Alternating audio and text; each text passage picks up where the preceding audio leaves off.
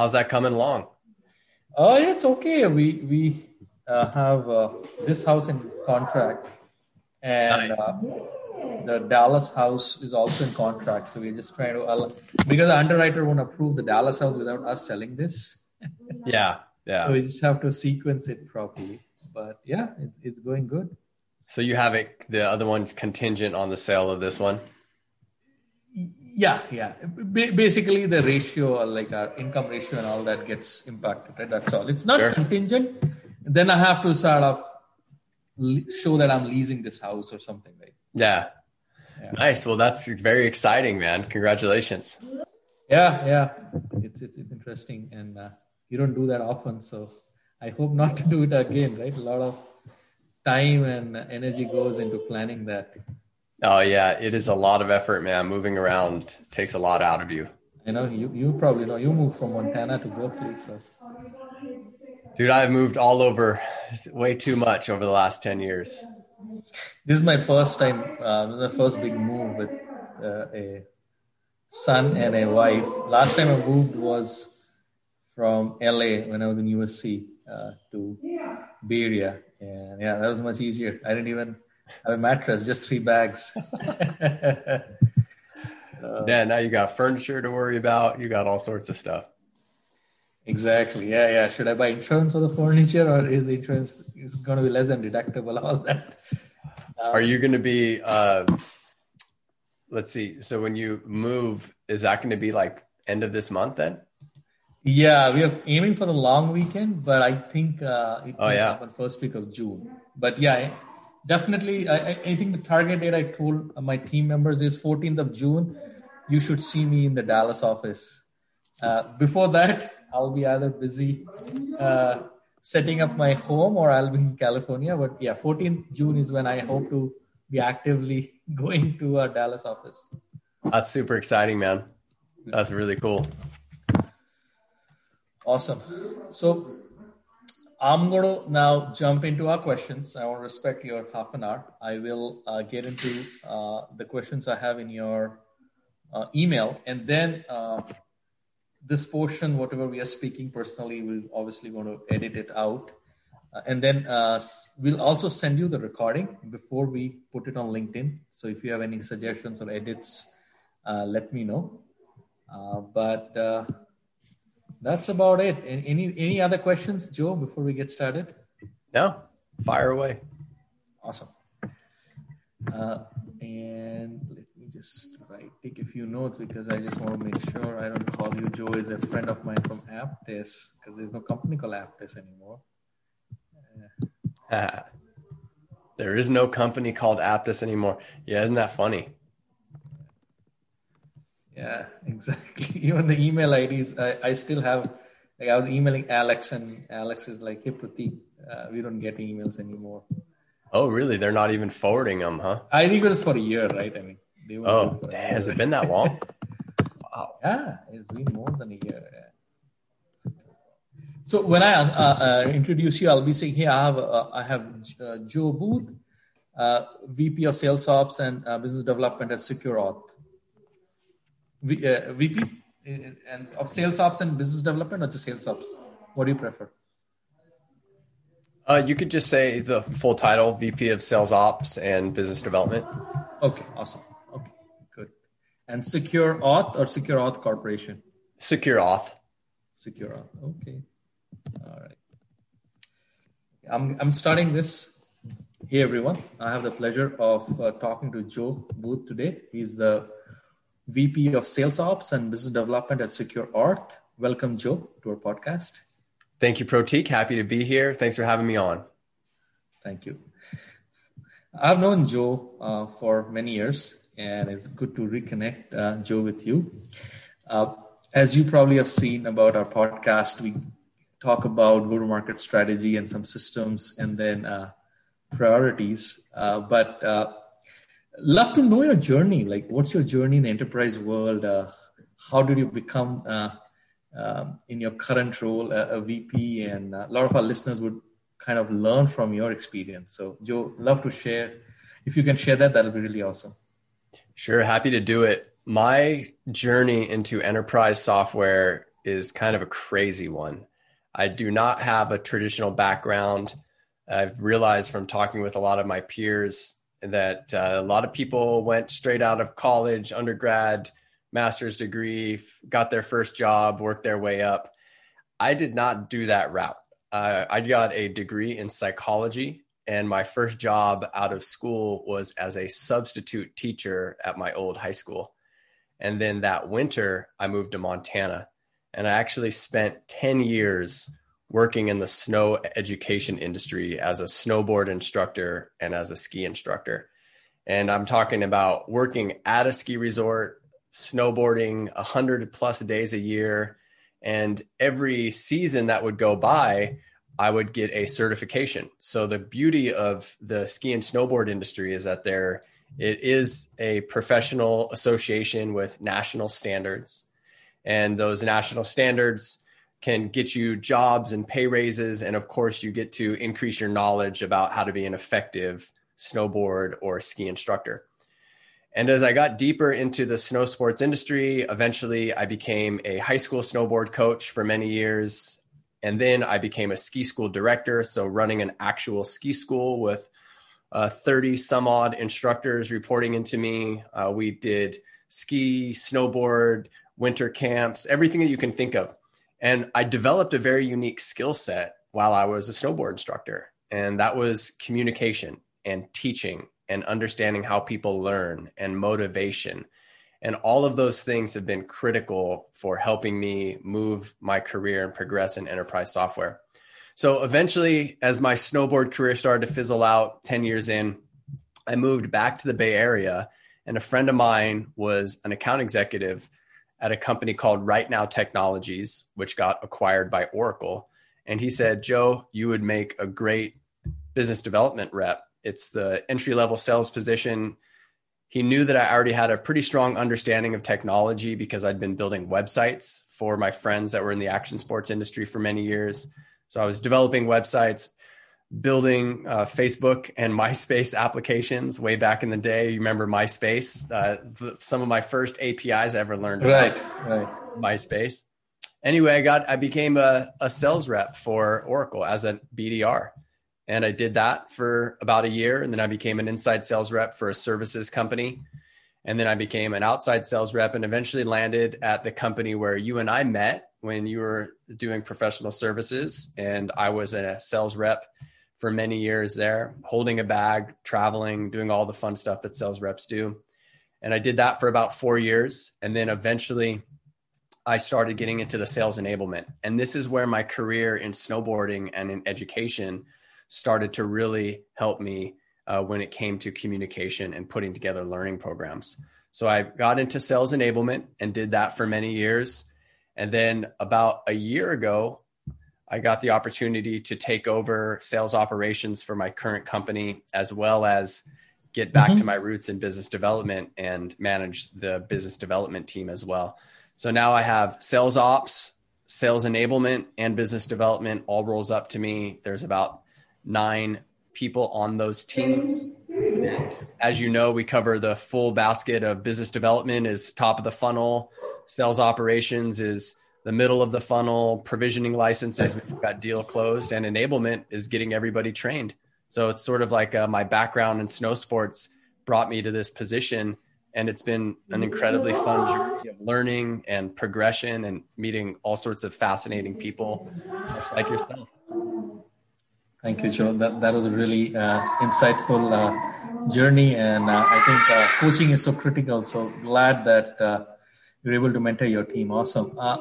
In terms of SecureAuth or even some of your prior companies where you had a leadership role, what is your go-to-market strategy? If you can share a little bit, because I feel that directly impacts your business development and your operations team.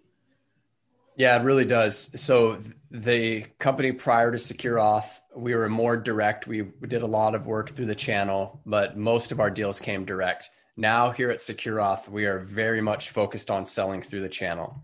And we work with a handful of great partners that resell our products and get us into accounts.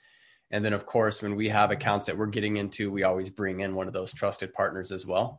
So the channel strategy is primarily driving our business today, although we still do quite a few direct deals. When a company comes to you and says they demand to go direct, and they don't make any exceptions for that because they want to work directly with the vendor.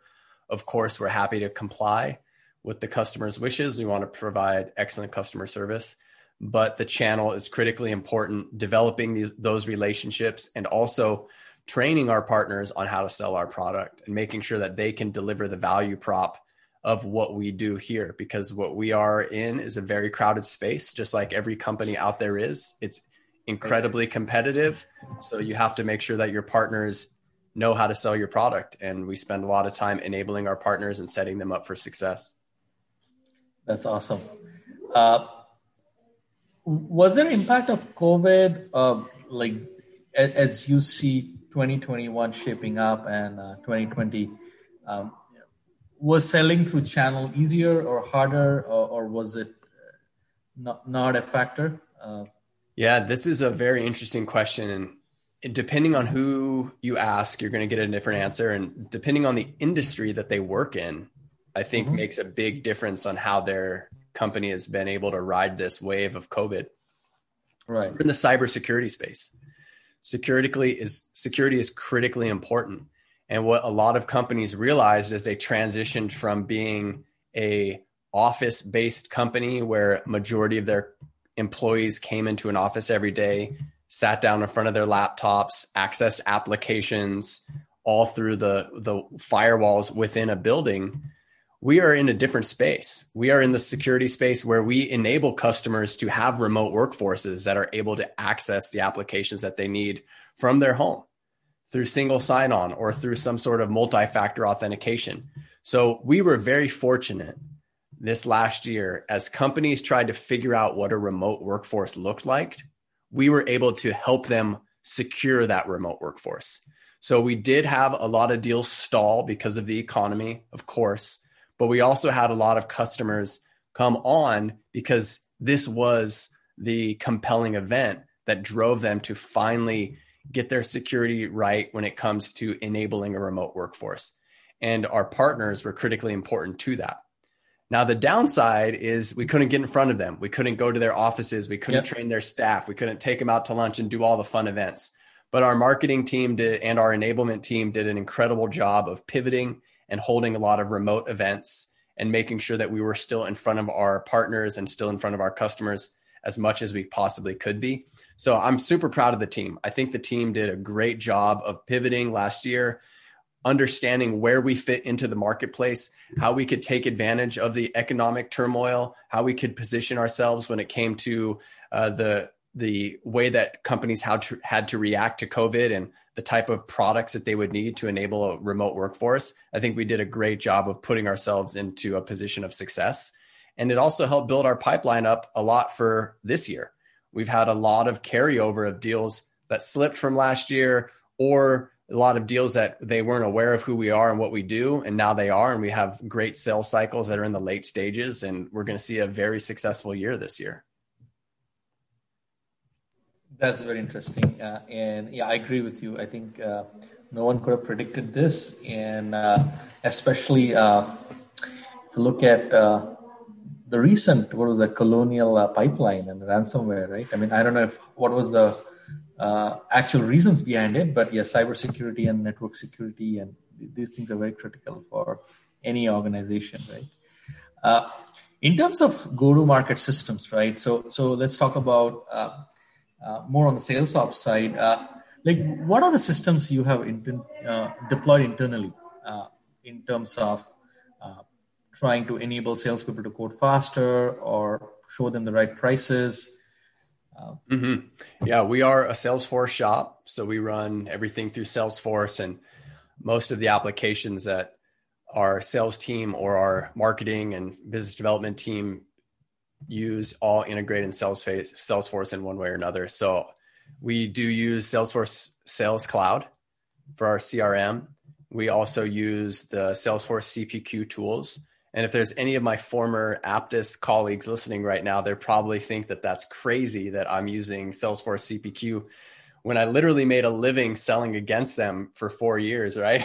when they were Steelbrick, and then Salesforce acquired Steelbrick and relabeled it Salesforce CPQ. So there's a lot of irony now that I'm not only running sales ops, but I'm using Steelbrick as our quoting tool of choice. But yeah, we're using them in a lot of the plugins for some of the great applications that are out there. We use Sales Loft, great tool for biz dev and for marketing. 6sense is a marketing tool that we use.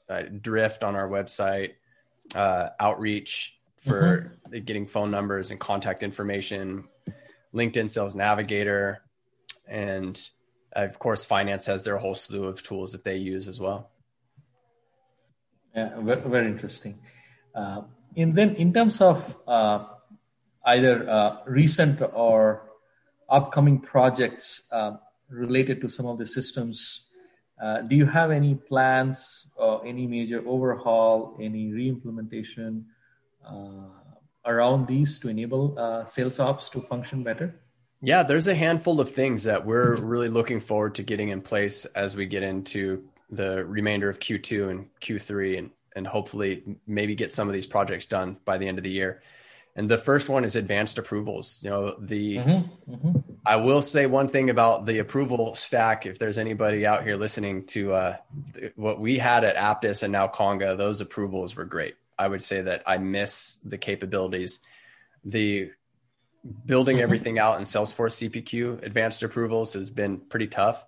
We do have a great Salesforce administrator, a guy on my team named Ed Castillo, who I could not live without. And Ed's doing a great job of putting together our AWA, our advanced approvals and workflows.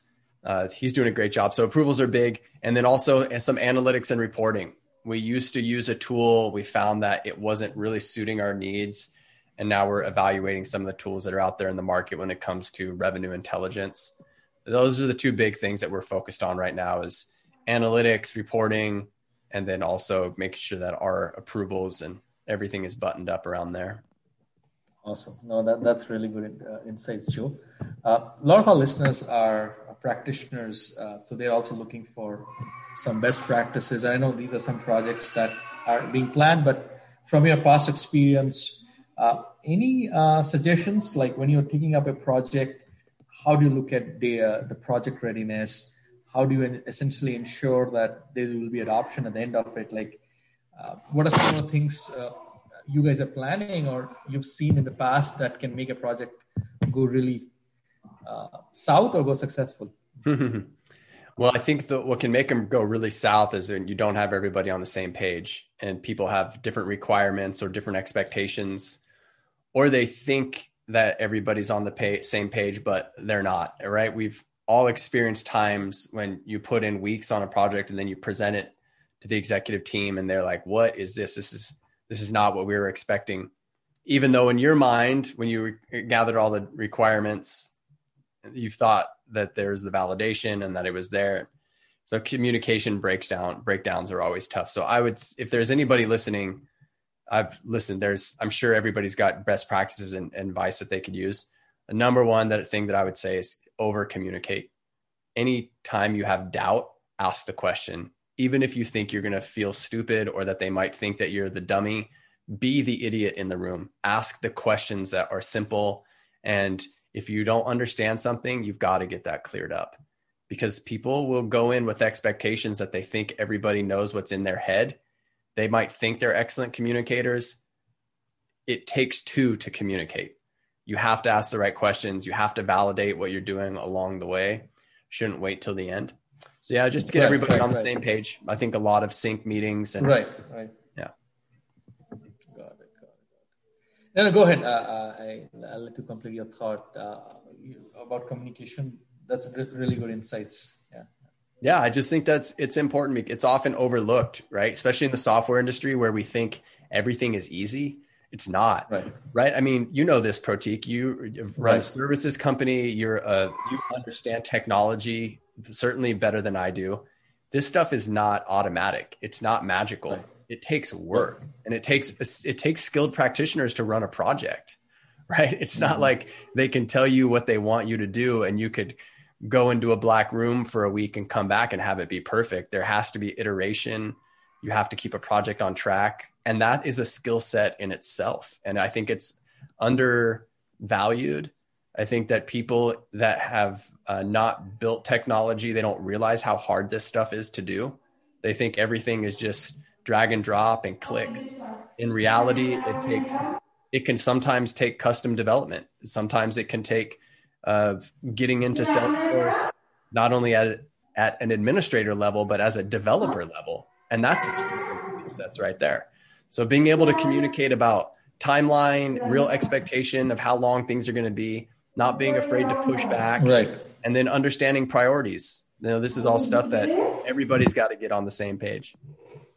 Right. That's insightful, Joe. We're almost at the end of our conversation. I'll ask you something interesting. I think it's more around your coaching and how you help others. So we have a lot of young listeners, people who are early career folks, either working in sales ops, analytics roles, or business analyst. Like, what would you recommend them if they want to work in our industry and at some point of time in their career, become a VP of sales ops? Like, what would you recommend? What are some of the feedback you would share with them? I would say take every opportunity that comes to you. You never know what sort of small project or small ask might turn into something big. Like for myself personally, when I was a sales rep, I got really good at beating Steelbrick. And my boss came to me and said, do you think you could put together a playbook on how to beat these guys? And I was like, yeah, I could try. I'd never built a playbook before on sales and certainly how to beat a specific competitor. But I put one together that was decent. And then we scaled it out into the entire company. And then I went from being a sales rep to running competitive intelligence. And then from running competitive intelligence into running all of sales enablement. And it's just one thing led to the other. As you challenge yourself with these projects, you're going to develop a deeper skill set that's going to help you advance to the next project and the next strategic priority and the next company-wide initiative. And then next thing you know, you're sitting in front of the CEO and he's giving you instructions, he or she, and you're taking notes and you're presenting back your recommendations and you're collaborating. And it's not just that you are an analyst taking orders. Eventually you work your way up if that's what you want to do. And you're collaborating at an executive level. Mm-hmm. But it takes a lot of time. You have to develop a skill set. You can't rush into stuff. You can't just expect like, hey, I've got an MBA and I'm 2 years out of college. And let me tell you, I know how to run a global company. If that is you and you think you're the next Mark Zuckerberg, I say quit your job right now and develop the next Facebook. Don't waste any more time. But for the other 99.99% of us that are slightly above average intelligence, work your ass off to develop a skill set. Develop it over time, take opportunities, learn from people that are smarter than you, that have more experience than you. And then as you progress your career, you could be the one start making decisions. And I guarantee eventually you're going to reach a level, because I see my CEO doing this all the time, where they make decisions based off of asking really good questions. And these people at the top, they realize that they don't know it all. So if you're at the bottom and you think you know it all, I got news for you. You don't. I certainly don't. I know that you don't. Work your way up, develop the skill set, collaborate, take every single opportunity that comes your way and do the best that you can at it, and do it with a positive attitude and an open mind. No, that's a really interesting point, Joe. And I do kind of appreciate that curiosity and having ability to ask right questions is way more important than to have the right answers, right? Because I think those allow you to sort of have a broader perspective, and whether it's in your career or personal life, it's always good to have good questions. So that's awesome. With that, I would really like to thank Joe for his time. It's been a pleasure. It's always a pleasure to talk to Joe, but this has been special because he's been a guest and he's supporting our podcast. So thank you, Joe, for joining us. Absolutely, Pratik. Thank you. It's been great knowing you over the years, and I know that we'll continue to work together, probably for decades to come, I hope. Awesome. So this is where I think our marketing team will take over. Cool. And do that. Perfect. Good. Awesome. Hey, Joe, good chatting up likewise. And I was going to ask you, so on the projects and all, obviously you've met Sanjay, he's smarter than me in terms of anything. And by the way, the funny thing is Spoke, you talk about Steelbrick's swap out. They even pay us today. I think the spend is not as much. I think the actual project was more like 250,000. Their total spend on us is more like 50 to 60,000. But we still continue to work with Cindy and those folks. And, that's cool. And definitely some of those swap out AEs like Delando's or Rick Hansen's of our world from Apttus days are now our biggest champions in Salesforce. That's awesome. Even Brian, when he introduced me to the leadership team in Salesforce, he didn't say Steelbrick swap out. We said, hey, these guys have built lot of intelligence about your product. So I think that helped me also to build some credibility, especially with the folks who are now in Salesforce and know us. That's incredible. Yeah, you never know what something's going to turn into. That's great. I'm so happy for you guys and proud of you, man. Yeah, and I'm surprised Kamal didn't reach out to you, or maybe he did, but yeah, I think Kamal is, if you work in eightfold, you got to work in Apttus, right? Yeah. There are probably more people working in eightfold who are former Apttus than in actual Conga. There's a lot of people over there, and I keep in contact with Kamal for sure. Yeah, we had some good exchanges early on when I was coming to SecureAuth, and yeah, I'm happy with the decision I made. I'm learning so much and getting to run a big team, and things are good, but you never know what the future holds. Hopefully we sell SecureAuth here in the next year and a half, and then I'll go work for Kamal. Good. And then in terms of these advanced approval projects or anything else, if you guys need help from an SI perspective, happy to bring Sanjay in. He can probably help. I don't know if you guys have internal folks and you're self-sufficient, that's fine. But if you want to bring on us, because we kind of pivoted 100%. So till 2018, we were like Apttus and Salesforce. From 2019, the last two and a half years is completely Salesforce. Really? Wow. And even this year, and I think Conga is only selling CLM. We don't see any CPQ deals. Yeah, we don't see any net new CPQ deals. Wow. So what a transition. Yeah. Hey, man. So were you guys getting a ton of calls? Yeah, not yesterday, but the day before when Salesforce went down? To some extent, it was mostly our clients reaching out to Salesforce because we do a lot of inactive projects on sandboxes. Mm-hmm. When it comes to production, we don't typically have access, right? Because once we move them to production, it's for them and Salesforce to figure out. Yeah, we had some feedback, but not a lot. Nah, yeah, I was curious about how you guys might have handled it. So basically. It wasn't too long, maybe 4 or 5 hours, but still very, very surprising and right in the middle of your day. So pretty disruptive. Exactly. Especially for me, right? Like I'm in it all the time. So yeah. But anyway, it was interesting, but yeah, man, let me see how the next few weeks play out with AWA or the approvals. And if we can't figure it out, I would love to bring you in. If we can, our CFO, man, he does not spend any money. So trying to get help really hard. No, I was just saying that if it makes sense, because I see a trend where a lot of people, especially tech companies, whether it's Box or Okta, they want to use internal folks. And a lot of the manufacturing or non-traditional companies want to bring SIs in, right? So it's more of a culture thing, right? Like we want to do in-house or bring outside folks in. But yeah, I mean, if it makes sense, we can help. But either ways... doesn't matter, right? You'll be the first person I call. Okay, sir. Thank you. All right, Pratik. Good luck with the move on everything. Tell Bernali I said hi. I'll do that, and I think you'll get. Yeah, we'll get the recording edited and out in probably a week, and then it'll be ready for posting in 2 weeks. Sounds good, man. I'll definitely blast it out. Thank you, sir. Bye. All right. Thank you. See you.